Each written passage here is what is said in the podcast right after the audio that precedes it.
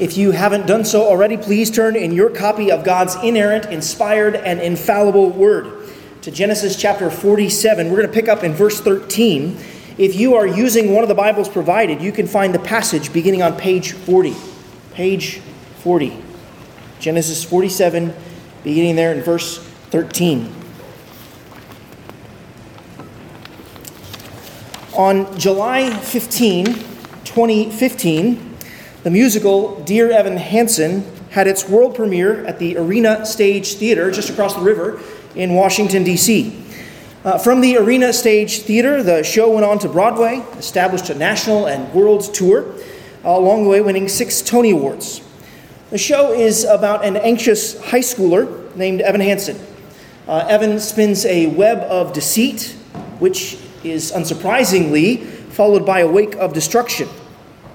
Evan's web of deceit began with a claim to a friendship that he never had. And at the center of that web of deceit was a deep desire of wanting to be known and not left alone. It's a pretty natural desire to be to want to be known and not left alone, but that natural desire is no excuse for deceit. But, but I wonder if you have ever had that desire yourself of wanting to be known, of wanting a friendship to be with someone, not left alone. One of the great comforts of the Bible is that God knows his people, and in his love and grace, he pledges to be with his people always, even to the end of the age. And this morning, as we study Genesis 47 and 48 together, we see the patriarch Jacob pass on this truth to his descendants that God is always with his people and that he is for his people. We are nearing the end of the final major section of the book of Genesis, and thus nearing the end of the book of Genesis. We've been in chapters 37 to 50. Uh, those chapters have been recounting how God has been faithful to the promises uh, to his, this patriarch, Jacob. Uh, Jacob, in the narrative, he's, he's, also known as Israel. He's a representative of the people of Israel and the 12 tribes who will bear uh, his name. As we'll, we'll see today, the, the famine that Joseph predicted that would come to pass has come to pass, and it, it, continues to threaten the people of Israel and the people of Egypt. It threatens the future. Not only is death always knocking at the door by way of this famine, but we're going to be told that the time is drawing near for Israel, for Jacob, to die. The, the great concern presented in our text today is what will happen to the people of Israel as they go into the future without their patriarch. The answer that Moses gives through this narrative is that God is with his people and will be with his people. While Egypt suffers in the famine, God's people actually grow strong. While Israel, while Jacob is on his deathbed, he rallies to encourage the faith of the future generations to believe that the God who has shepherded him his whole life long will be their shepherd into the future. The message of Genesis 47 and 48 is that God was with his people in the past, and he's with us too. So here's the sermon in a sentence Beloved, God is with you and will be with you to the end. God is with you and will be with you to the end. But what does that mean? It means that you should trust God in the present and trust God for the future. Those two points are going to form the outline of the rest of the sermon. Trust God in the present and trust God for the future. There should be a full outline in the bulletin that may help you to follow along. Let's begin with our first point trust God in the present. Follow along now as I read Genesis 47, verses 13 to 28. Genesis uh, 47, verses 13 to 28. Now there was no food in all the land, for the famine was very severe, so that the land of Egypt and the land of Canaan languished by reason of the famine. And Joseph gathered up all the money that was found in the land of Egypt and in the land of Canaan in exchange for the grain that they bought. And Joseph brought the money into Pharaoh's house. And when the money was all spent in the land of Egypt and in the land of Canaan, all the Egyptians came to Joseph and said, Give us food. Why should we die before your eyes? For our money is gone. And Joseph answered, Give your livestock, and I will give you food in exchange for your livestock if your money is gone. So they brought their livestock to Joseph, and Joseph gave them food in exchange for the horses, the flocks, the herds, and the donkeys. He supplied them with food, in exchange for all their livestock that year. And when that year was ended, they came to him the following year and said to him, We will not hide from my Lord that our money is all spent. The herds of livestock are my Lord's. There is nothing left in the sight of my Lord but our bodies and our land. Why should we die before your eyes, both we and our land? Buy us and our land for food, and we with our land will be servants to Pharaoh. And give us seed that we may live and not die, and that the land may not be desolate. So Joseph bought all the land of Egypt for Pharaoh, and for all the Egyptians, and for all the Egyptians sold their fields because the famine was severe on them. The land became Pharaoh's. As for the people, he made servants of them from one end of Egypt to the other.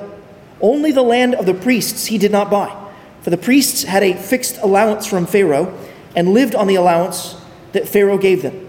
Therefore, they did not sell their land.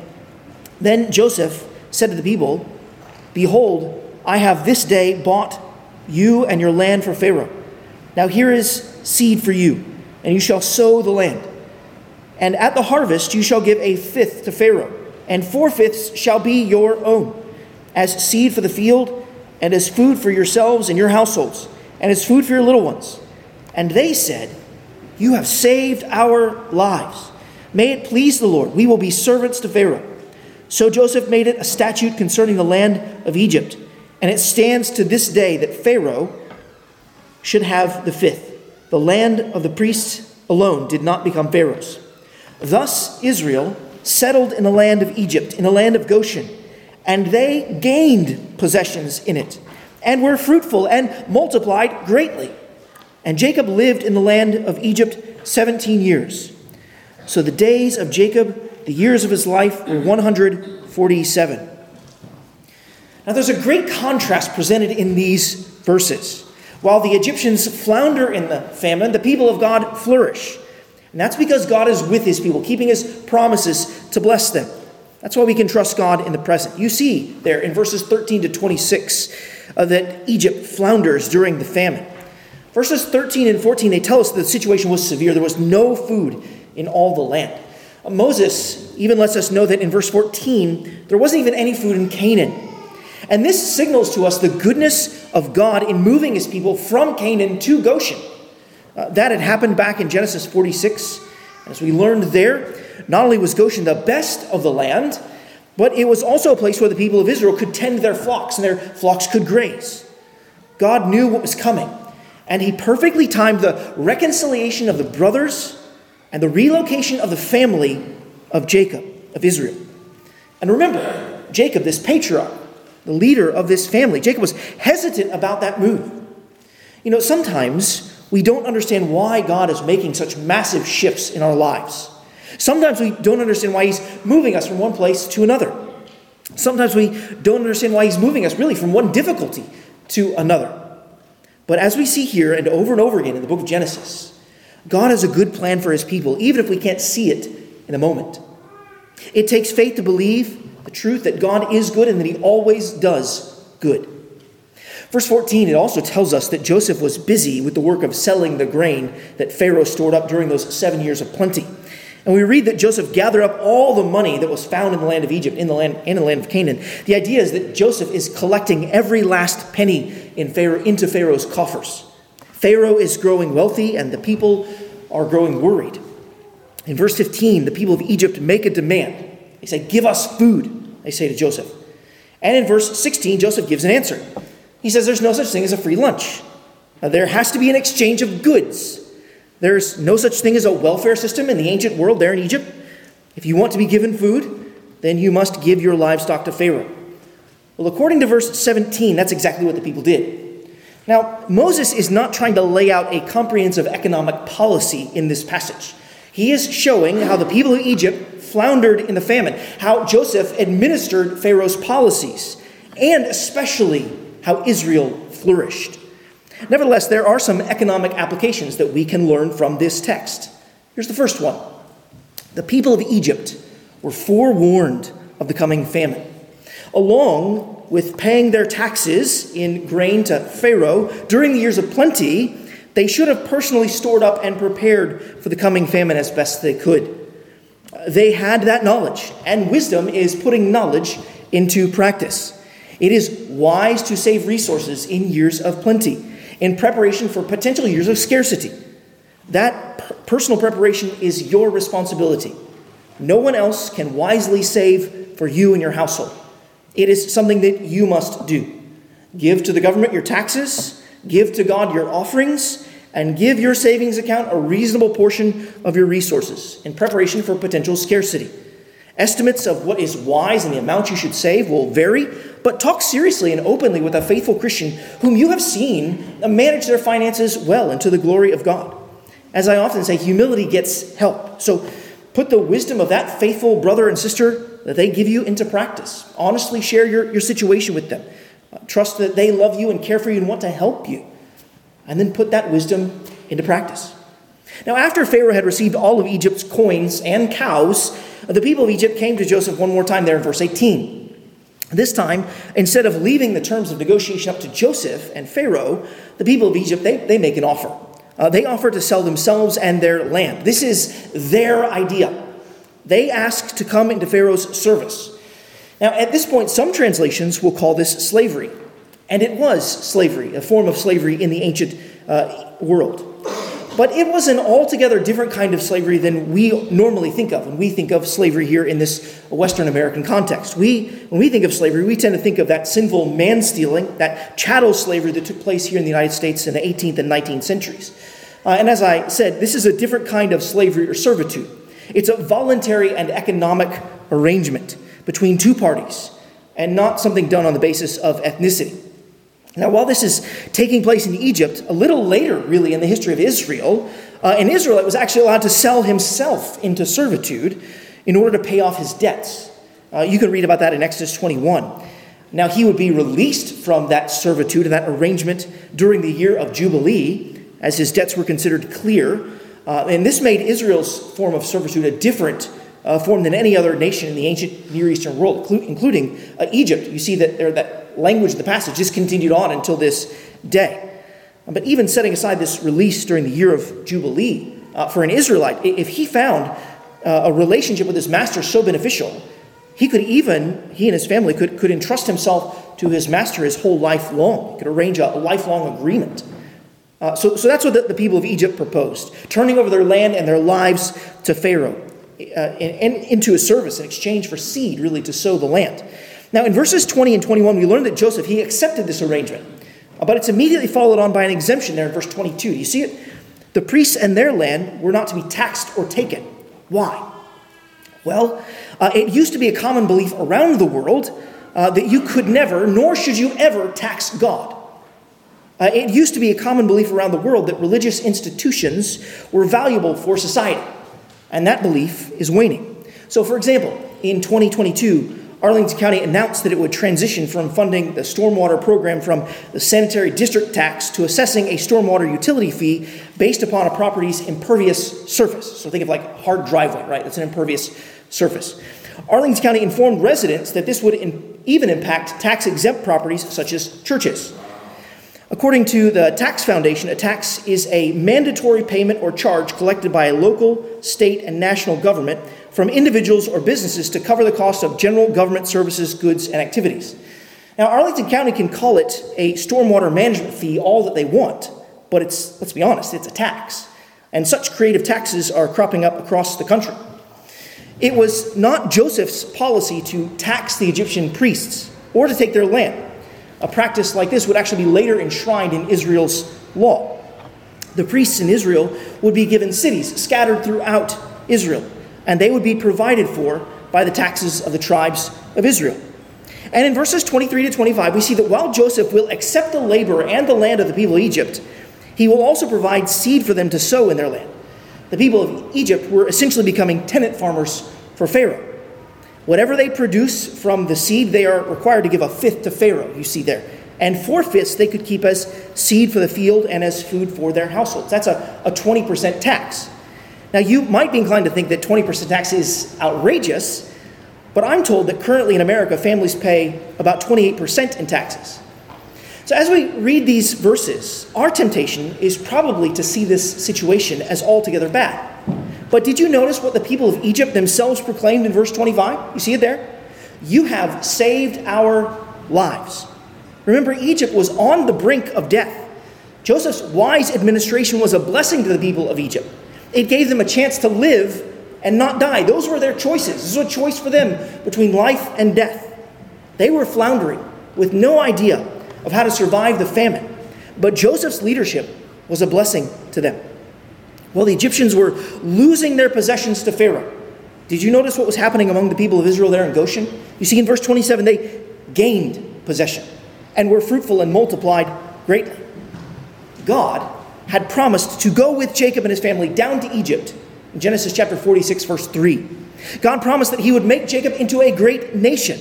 And God, we're seeing here, is keeping that promise. This nation building is occurring even now in the midst of this famine. Verses 27 and 28, they, they recall the promises of God when he promised to bless Abraham and Isaac and Jacob and their offspring throughout the whole book of Genesis. In a foreign land, God's people flourish. In the midst of famine, God's people flourish.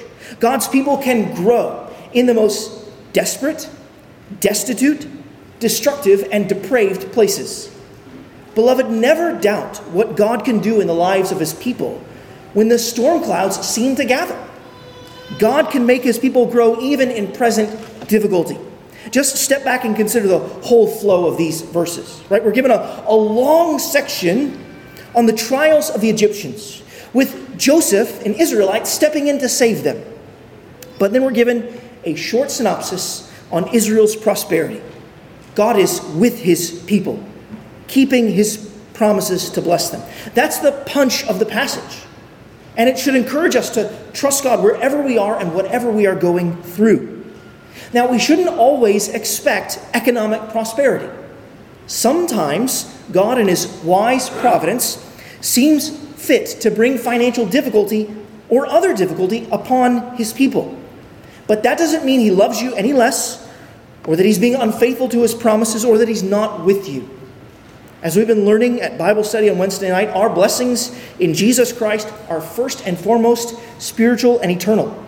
Romans 8:17 reminds us that we are co-heirs with Christ. Hebrews chapter 1 verse 14 teaches us that we will inherit eternal life. As Jesus said in John 11 verse 25, though we may die, yet shall we live. Matthew chapter 25 verse 34 tells us that our inheritance is the eternal kingdom of God that has been prepared for us from before the foundation of the world. Our inheritance is sealed with God's promise according to Ephesians chapter 1 verses 13 and 14. 1 Peter chapter 1 verses 4 and 5 teaches us that our inheritance is imperishable, undefiled and unfading, kept in heaven for us, and that by God's power we are being guarded through faith for a salvation that's ready to be revealed at the last time. We are being guarded today in preparation for that last and final day. Beloved, God is at work now. God is with you now, and you can trust Him now in the uncertain present. But our passage also teaches us that we can trust God for the future. This is the second point of our passage, the second point that our passage makes. Trust God for the future. And as we begin to look at this portion of our passage, let's just look at Jacob, Israel's personal trust first. So follow along as I read Genesis 47, verses 29 to 31.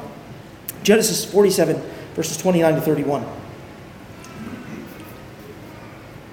And when the time drew near that Israel must die, he called his son Joseph and said to him, if now I have found favor in your sight, put your hand under my thigh and promise to deal kindly and truly with me. Do not bury me in Egypt, but let me lie with my fathers. Carry me out of Egypt and bury me in the burying place. He answered, I will do as you have said.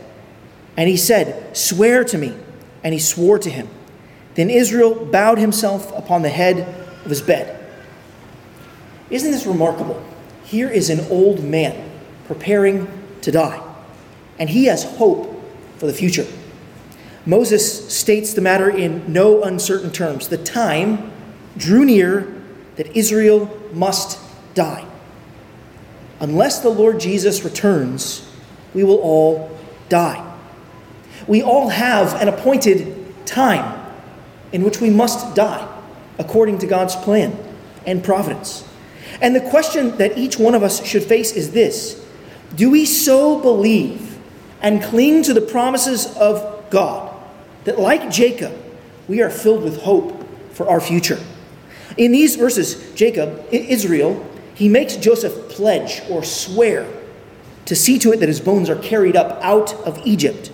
We've actually seen this kind of pledge before in the book of Genesis. Back in Genesis chapter 24, we saw this kind of pledge where a man puts his hand under, under another man's thigh. Uh, back in Genesis 24, Abraham was old, he was advanced in years, and he made his servant place his hand under his thigh and swear that he would keep Abraham's son Isaac from taking a wife from among the Canaanites. Uh, he made him pledge that instead he would secure a wife for Isaac from among his kindred. Now, oaths, pledges like this, they often have signs attached to them in order to solemnize and underscore the seriousness of the commitment that's being made. So, by placing his hand under Israel's thigh, Joseph was symbolizing that he was willing to come under Israel's authority uh, and, and that God would hold him accountable should he fail to carry this promise out. But why would Israel do this? Why would he ask for his bones to be buried back in Canaan? Because he trusts God's promises for the future. You see, in Genesis chapter 46, verse 4, God promised Israel that he would bring him back up to the promised land again. Now, Victor Hamilton put it like this Jacob knows that there is to be no permanent residence in Egypt for his people. Egypt is to Jacob and his family what the ark was to Noah, a temporary shelter from the disaster on the outside. You see, Jacob believed that God would preserve him and his descendants from the disaster of the famine. And he also believed that God would keep his word. And he's asking Joseph to be the instrument through which God keeps his word. Jo- Jacob is also telling Joseph, This land that we're in in Egypt, it's not my home. My home and my heart are in Canaan. And the land that God, that's the land that God promised to give to his people. Do you see how Jacob and Israel's faith was instructive to Joseph too? He was encouraging Joseph to trust in God for the future as well. I mean, jo- Joseph, he lived the majority of his life in Egypt. To Joseph, that was his home. And so, by way of this deathbed testimony from his father, Joseph was learning that the people of God live for and they long for a better country. That is, especially a heavenly one. That's what the writer to the Hebrews teaches us about the Old Testament saints who died in faith. So in Hebrews chapter 11, verse 16, he said that they, they died in faith knowing that even the earthly Canaan was a type and shadow of the heavenly Canaan that was yet to come. Christian, will you live trusting God for your future dwelling place in glory? Will you tell the present generation, in the words of that old hymn, that you have a home in glory land that outshines the sun? that you have a robe in glory land that outshines the sun, that you have a crown in glory land that outshines the sun, and above all, that you have a Savior in glory land that outshines the sun. Jacob is telling Joseph, Egypt is not my home. Are you telling others around you that this world is not your home? You have a future home. You trust God for it. This is Israel's personal trust in Yahweh, that God will keep his promises to it, bring his bones up back to Canaan. And it's also predicting, because Israel is the representative head of the people of Israel, predicting that God will bring his people out of slavery too. He's trusting God for the future. After he made Joseph swear to him, we read the words Then Israel bowed himself upon the head of his bed. Jacob, Israel, he was ready to die. You are only ready to die when you can trust your future entirely to God. Beloved, I've stood by a number of deathbeds in my 15 years of pastoral ministry. I've seen those who love the Lord Jesus be at peace with their future, knowing that perhaps in a matter of hours or days, they would go home to be with the Lord. I, I remember standing by the, the bed of Gaynell Mallard, who was 104. She still had two years to go. She made it to 106. But do you know what Gaynell Mallard told me at 104 years old? She quoted the entire 23rd Psalm, beginning with the words, The Lord is my shepherd. I shall not want. And ending with the words, Surely goodness and mercy shall follow me all the days of my life, and I shall dwell in the house of the Lord forever. Is that your confidence that you will dwell in the house of the Lord forever? Is that your personal trust? Is that your confidence for the future that you will be with the Lord Jesus? Friend, have you trusted in Jesus Christ for your eternal salvation? You see, we have all been made in God's image, made to love Him, serve Him, and live our lives for Him. But sadly, each and every one of us have sinned against God. Each one of us have loved ourselves, served ourselves, lived for ourselves. We have disobeyed God's commands.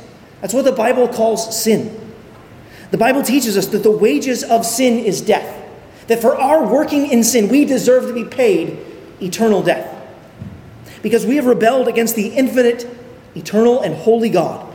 Our sins deserve to be punished forever in hell by his infinite, eternal, and holy wrath. But the good news of the Bible is that God, in his great grace and love, has sent his Son, the Lord Jesus Christ, to save sinners like us and to secure our eternal future. Jesus did that by living the life that we have not lived, the life of personal, perfect, and perpetual obedience to God the Father. Jesus never sinned. Having lived a sinless life, the Lord Jesus, he laid his life down on the cross for sinners like us. He was paid our punishment in his death on the cross. But on the third day, God the Father raised Jesus Christ from the dead, vindicating him and proving to us all that his life and death on behalf of repenting sinners was acceptable in God's sight. And because he has been raised from the dead and is now reigning at the right hand of God the Father, Jesus invites everyone everywhere to turn from their sins and to place their faith in him, to trust him for eternal life and salvation. Friend, Trust in the Lord Jesus Christ for your salvation and eternal future today. If you want to know what it means to live as though you have a home in glory land that outshines the sun, talk with a friend or family member that you came here with this morning. Talk with a coworker who invited you along. Uh, there's nothing more important that we'd love to talk to you about than this good news that can be found in the Lord Jesus Christ. Now, we've seen the personal trust of Israel for his future. Right? He knows his future and where he's going. But Israel, Jacob also has a trust in God for his posterity and their future. We see this in the adoption ceremony that takes place in Genesis 48. Did you know that there was an adoption ceremony in the Bible? Well, there's one right here in Genesis 48. Let's read really the introduction to the adoption ceremony in verses 1 to 13 now. Read Genesis 48, verses 1 to 13. After this, Joseph was told, Behold, your father is ill. So he took with him his two sons, Manasseh and Ephraim.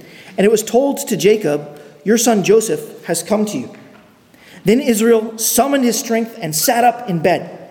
And Jacob said to Joseph, God Almighty appeared to me at Luz, in the land of Canaan, and blessed me, and said to me, Behold, I will make you fruitful and multiply you, and I will make you a company of peoples, and will give you, and will give this land to your offspring after you for an everlasting possession. And now, your two sons, who were born to you in the land of Egypt before I came to you in Egypt, are mine. Ephraim and Manasseh shall be mine, as Reuben and Simeon And the children that you, you fathered after them shall be yours. They shall be called by the name of their brothers in their inheritance. As for me, when I came from Paddan to, to my sorrow, uh, Rachel died in the land of Canaan on the way when there was still some distance to go to Ephrath, and I buried her there on the way to Ephrath, that is Bethlehem. When Israel saw Joseph's sons, he said, Who are these? Joseph said to his father, They are my sons, whom God has given me here. And he said, Bring them to me, please, that I may bless them. Now the eyes of Israel were dim with age, so that he could not see. So Joseph brought them near to him, and he kissed them and embraced them. And Israel said to Joseph, I never expected to see your face, and behold, God has let me see your offspring also. Then Joseph removed them from his knees, and he bowed himself with his face to the earth. And Joseph took them both, Ephraim in his right hand toward Israel's left hand, and Manasseh in his left toward Israel's right, and brought them uh, near him. we're told that, uh, we were already told that Israel was about to die at the end of chapter 47. But as chapter 48 opens, we learn that he's not dead yet. He's not even mostly dead. Uh, he is ill, but he rallies to adopt Ephraim and Manasseh. He summons his strength, he sits up in bed. And in verses 3 to 7, Israel testifies to the goodness and the grace of God. He reminds Joseph and his sons that God is God Almighty. Jacob is testifying that, to Joseph that God has irresistible power, inexhaustible power, infinite power, and that God has been personal and powerfully present throughout the whole of Jacob's life.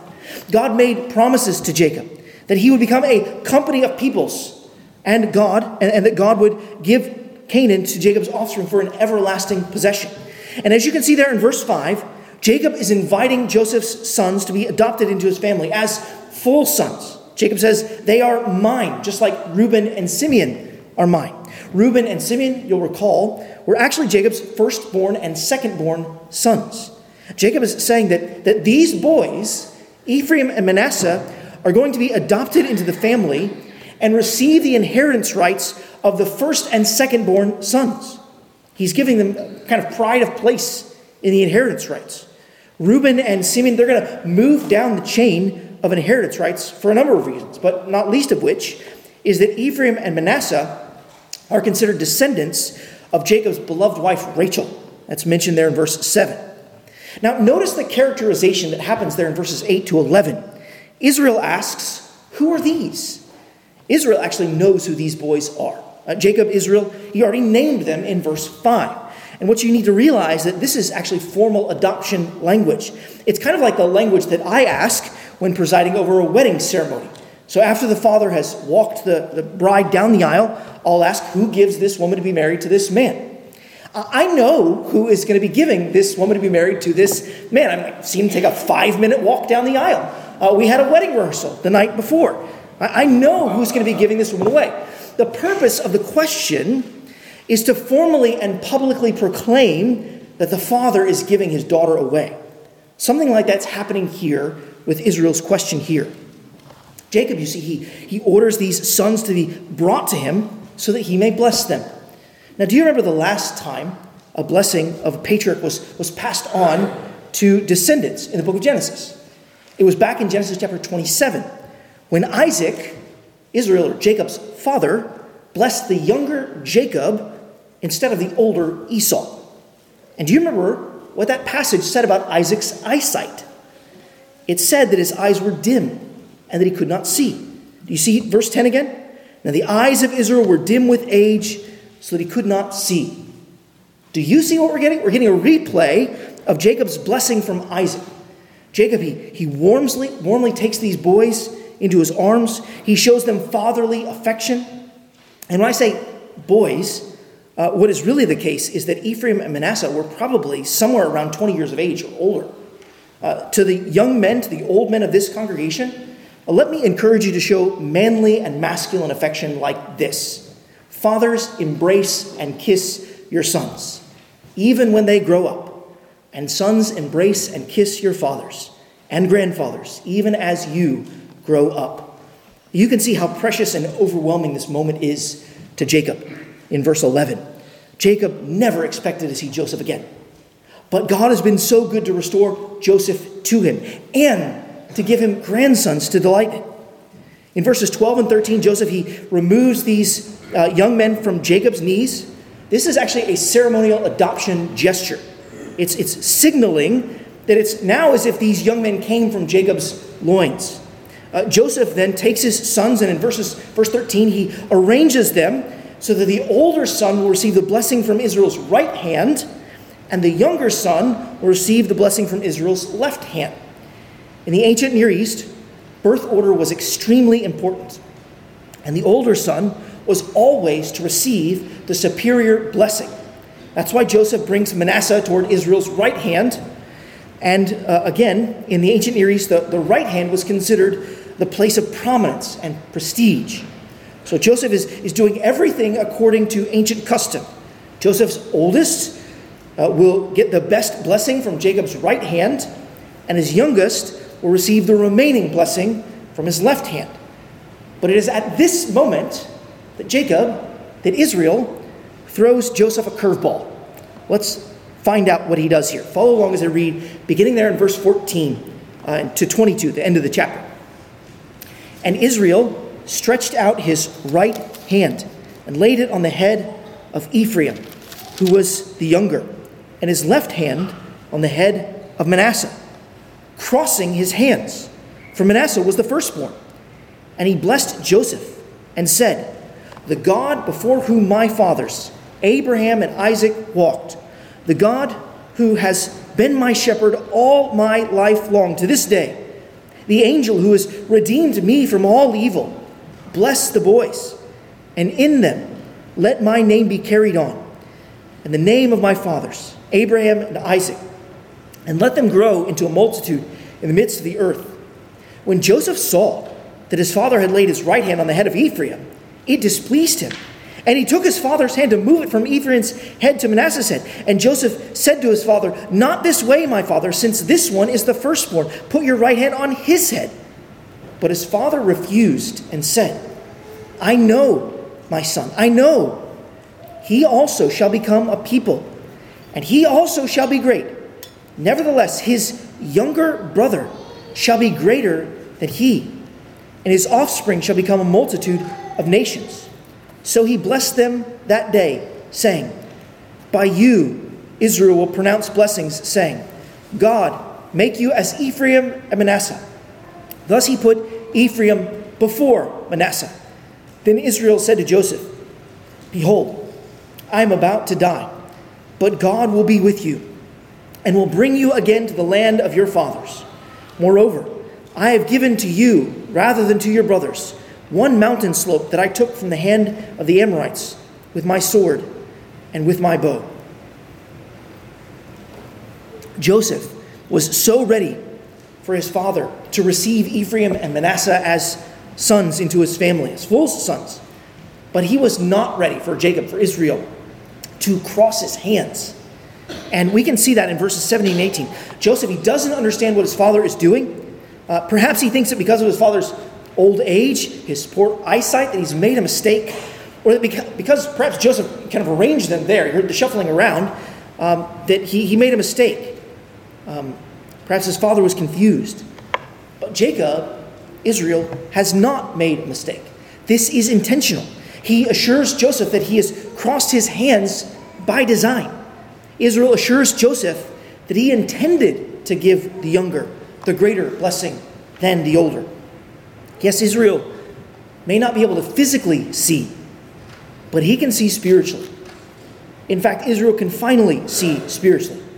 Jacob, Israel, has learned that God's grace often overturns all of our expectations. That's why he puts Ephraim ahead of Manasseh. I mean, the ordinary expectation is the older would be before the younger. But God is overturning that expectation. God, in his grace, blesses the undeserving. That's who Jacob was. Yes, he, he's a patriarch. He was one who inherited the covenant promises, but it's not because he deserved them, but because God was gracious to him. Jacob was the younger, and he received the blessing.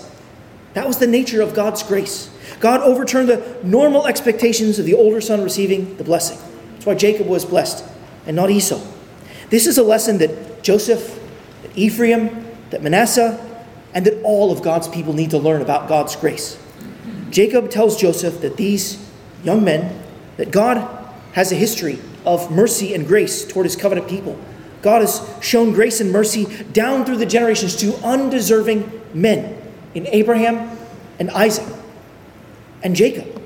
God has shown Jacob personal mercy and grace throughout the whole course of his life, even though he didn't deserve it. I mean, God's grace doesn't come to you because of your birth order or your birthplace, simply because you're born into a Christian home. Grace does not come to you because you've lived flawlessly. No, Jacob has lived a flawed and faulty life. He was a fallen man. And still, do you see what he testifies to there? That God has been my shepherd all my life long to this day.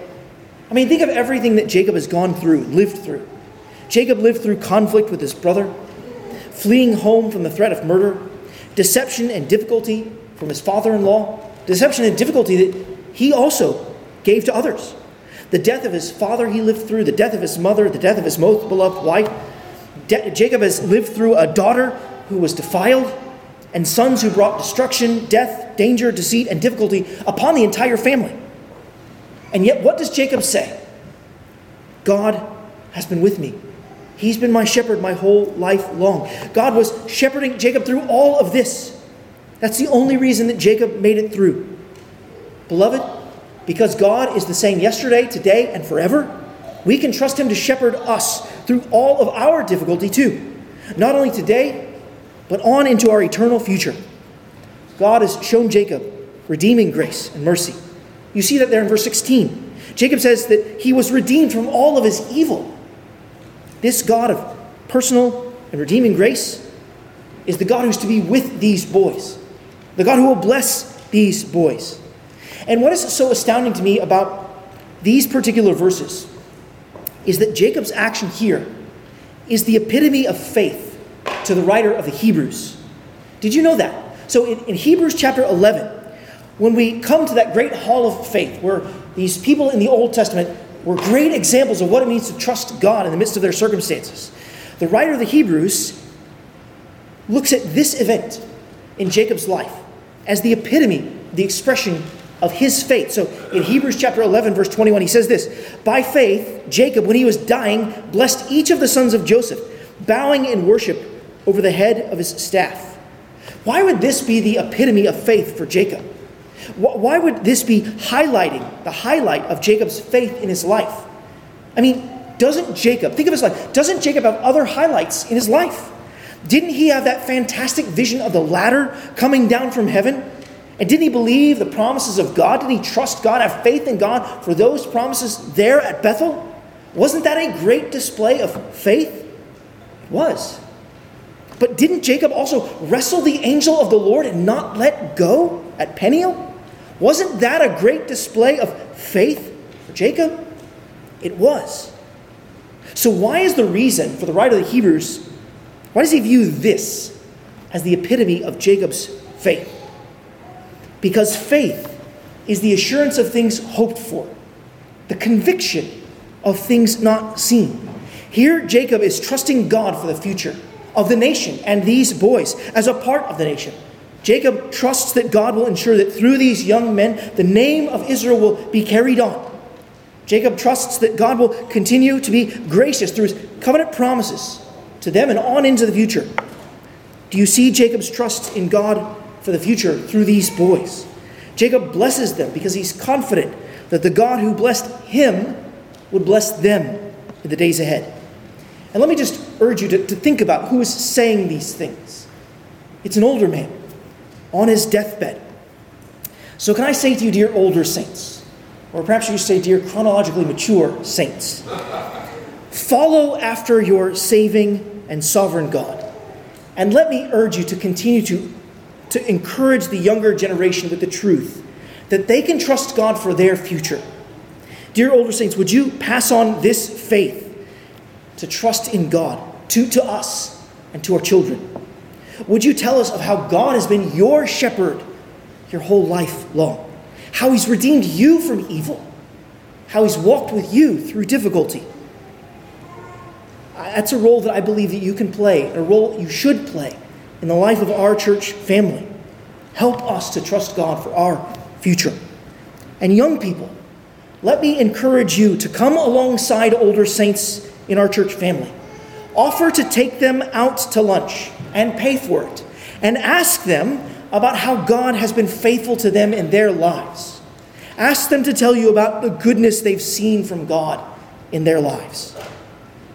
Now, after expressing his trust in God for the future with respect to Ephraim and Manasseh, Jacob Israel, uh, he turns to, to Joseph to give him one final encouragement. Do you see it there in verses 21 and 22? These are, are really profound words. Verse 21, Israel says, I am about to die. In other words, he's telling Joseph, I'm about to leave you. But do you see what he says next? But God. Wonderful words in the Bible. I'm about to die, but God will be with you. I'm about to leave you, but God will never leave you. God will always be with you. Israel is trusting that God will be with Joseph and go with Joseph into the future. Not only did Israel believe for himself that he would return to the land of Canaan, but he believed that God would bring Joseph, all his children, back to the homeland of Canaan. Israel believed this truth so strongly that he assured Joseph that he, his descendants would inherit a special piece of the promised land in Shechem. It was a land that Israel took from the Amorites that he was giving to Joseph and his descendants. Israel passed on his trust in God for the future. Because when it came time for Joseph to die, in Genesis 49, Joseph made the same request that his father made. Joseph requested that his bones would be buried in Shechem. Joseph, like his father, believed that God would keep the promises to Abraham. The promises that God made to Abraham way back in Genesis chapter 15. There, God told Abraham that though his descendants would sojourn in a foreign land for 400 years, God would bring them up again and settle them in Canaan. And God, He kept all of those promises to His people. And they trusted Him in the present for the future. Beloved, just as God made and kept promises to His people in the past, He has made and is keeping His promises to us today. Just as His people trusted Him in the present for their future, so we should trust Him now and always. And this is what I want us to think about as we conclude. Why is it that we can trust God now and always? The answer is found there in Jacob's words to Joseph, there in verse 21. God will be with you and will bring you again to the land of your fathers. The Lord Jesus has sent his Spirit to mediate the presence of Jesus Christ to us. Jesus is with us and will be with us until he calls us home into his eternal kingdom. I mean, do you realize that the meal that we're about to partake of proclaims this very truth to us, and we proclaim it to each other in this meal? When Jesus gave his disciples this meal, in Luke chapter 22, verse 18, Jesus told them that he would not drink again of the fruit of the vine until the kingdom of God comes. Well, what does that mean? It means the kingdom of God is going to come. Our Lord Jesus is coming. He is coming to get us. Jesus is not an imaginary friend. He really is with us by the Holy Spirit. And He is coming to bring us into His eternal kingdom, into the land that our fathers of the faith hoped for and longed for. Beloved, Jesus is with you and will be with you to the end. And in the end, you will be with Jesus. Let's pray together.